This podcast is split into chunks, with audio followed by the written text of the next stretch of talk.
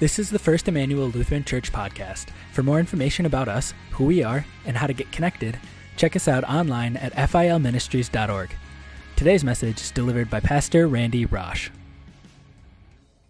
As Pastor mentioned, uh, we're in our new worship series, Bold Enough to Share, and we want to start off by reaching up to God, sharing our heart with the Lord. Now, as I was um, preparing for this message this week, I was also preparing for a Bible study that we're going to kick off uh, in a couple of weeks on the book of Revelation. And as you look at the book of Revelation, as you walk through those opening chapters, you, you find that Jesus speaks to seven churches in Asia Minor, and he talks about the things that are progressing well, but he also speaks of some of the challenges that each one of these churches experience. I want to go through some of those with you. So, for instance, to the church in Ephesus, he tells them that they lost their first love. Their passion is no longer what it once was for the Lord. And then to the church in Smyrna, he said, You're afraid of suffering. There's a lot of persecution going on. And then to the church in Pergamum, he said, Idolatry has snuck in your family of faith. And in Thyatira, immorality snuck into their family. And then to those in Sardis, he said, You know, you look good. You look alive, but inwardly, you're dead. And to the church in Laodicea, he said, You're not really all that hot for me, and you're not really cold. You're just tepid. You're just lukewarm. So, as I was preparing this Bible study and also working on a sermon about our relationship, our heart with the Lord, it, it dawned on me that what Jesus says to the seven churches in Laodicea is applicable to each one of our lives. I mean, think about it. The church in Ephesus lost their first love. How easy it is for us to lose our first love. We were baptized in the name of the Father, Son, and Holy Spirit. We were given this dynamic faith. And there are days that we're pretty passionate about it, but more often than not, we become less than passionate about Jesus. And we can be afraid of suffering. You know, we're not necessarily going to lose our life because we believe in Jesus, but there are those times when the conversation turns to things of faith or things of morality, and we're afraid to say something about our Christian faith or Christian values and standards because somebody might ridicule us or they may consider us to be the outcast. That's the kind of suffering that we fear today. And and idolatry sneaks into our lives, how easy it is for us to, to be more concerned about the things of the world than the things of the Lord. And immorality, man, our whole culture is based on sex and sexuality and sensuality. And all of this has moved us to become rather lukewarm when it comes to a relationship with the Lord. Oh, it's not that we're against Him, just that maybe we aren't walking with Him as much as we think we are or that we should be. Because that's really the call of Christ, isn't it? That we would share our heart with Him, that we would walk with Him, and then it would be full time. I mean, we could spend the afternoon looking at a variety of Bible passages where Jesus calls us to be all in on our Christian faith, but I'm going to give you two of them. And the first is from Luke's Gospel, and it's chapter 9. Jesus said, If anyone would come after me, let him deny himself take up his cross how often? Daily and follow me. So this is an all in thing, not just a Sunday thing. And then in, in Matthew 22, Jesus reiterates what was uh, spoken in the Old Testament You shall love the Lord your God with all your heart, with all your soul, with all your mind. You are to be all in, completely in. And you don't have to be a church worker to be all in. You don't have to be a parochial school teacher or an ordained pastor or a missionary in a faraway land. And you don't have to be a religious fanatic. You know, we are, we are simply called to a life where Jesus is our heart, our being, our all. That's what we find in our gospel lesson for today. Here we have um, Jesus in the home of Mary and Martha and Lazarus. It seems like Jesus frequented their home on a rather regular basis. And in this situation, uh, we find that um, Mary anoints Jesus with some pretty expensive perfume and a whole lot of it. To the point where the whole house is filled with this fragrance. Everybody's going to go home smelling like this expensive, pure nard. And then Judas speaks up. Maybe that should have been sold. Money could have been given to the poor. Well, we know why he wanted it sold, and he didn't have a heart for the Lord. He had a heart for himself. But Mary decided that a little dab won't do you. She was all in. It was a reflection of her relationship with Jesus.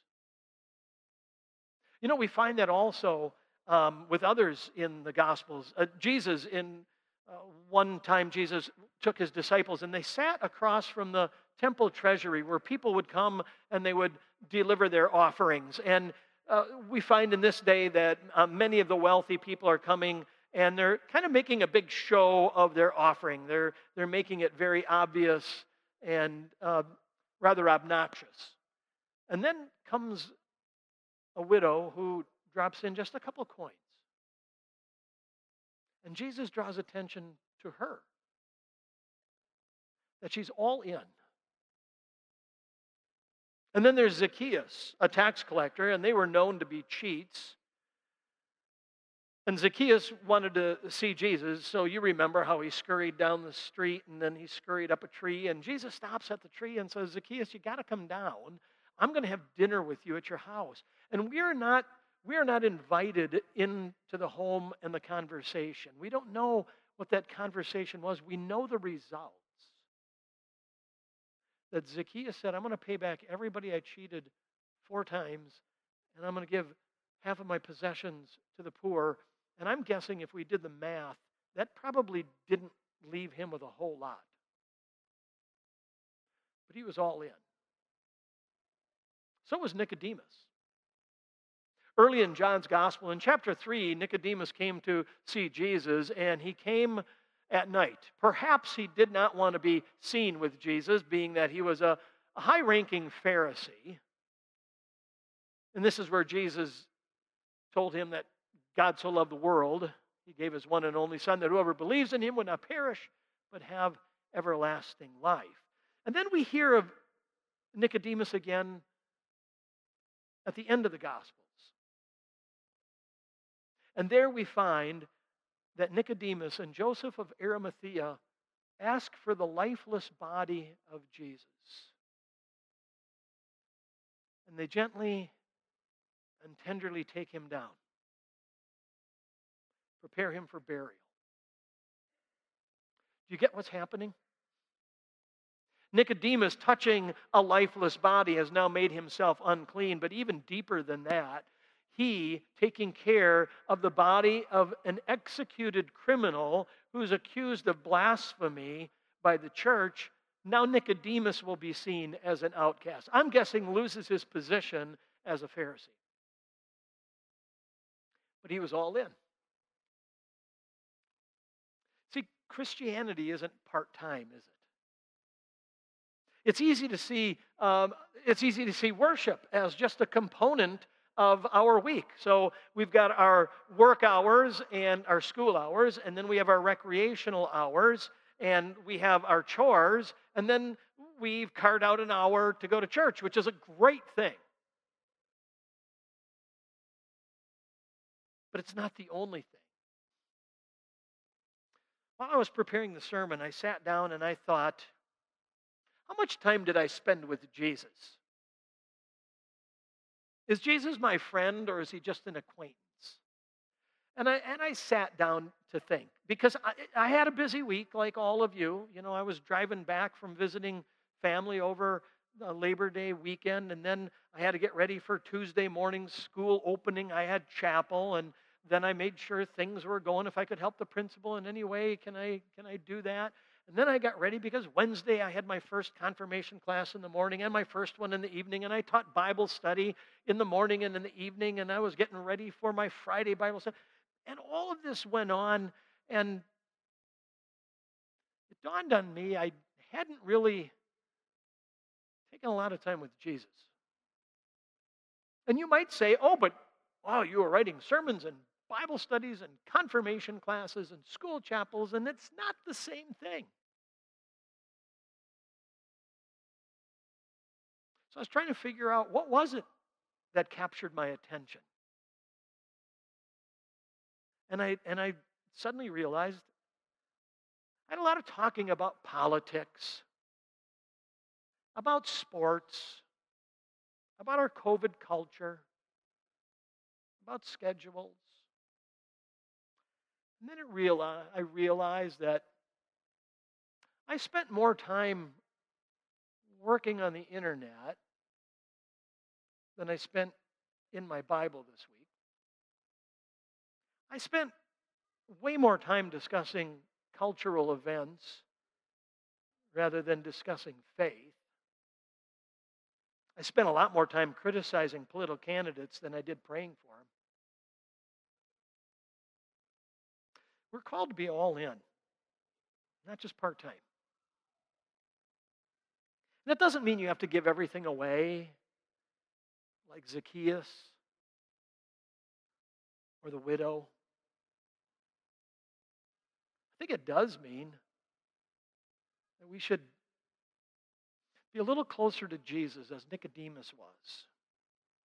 We need to share our heart with Jesus. So, how do you do that? How do you share your heart with Jesus? Well, I'm going to tell you how, how we shouldn't do it anymore. I'm going to, I'm going to ask you to stop putting Jesus first in your life. Let's just not do that anymore. And I know most of you are Green Bay Packer fans, and that's what Vince Lombardi told you to do. Remember his pecking order? It's God, family, and football. And if you read anything written by his son, he would say, My dad wrote it down right, but he just never learned how to live it. So I'm going to say, when you make out your to do list, let's not put Jesus first. Because really, what that ends up being is we can check him off Got that out of the way. Let's go to the next thing. I'm going to tell you, I'm going to ask you this.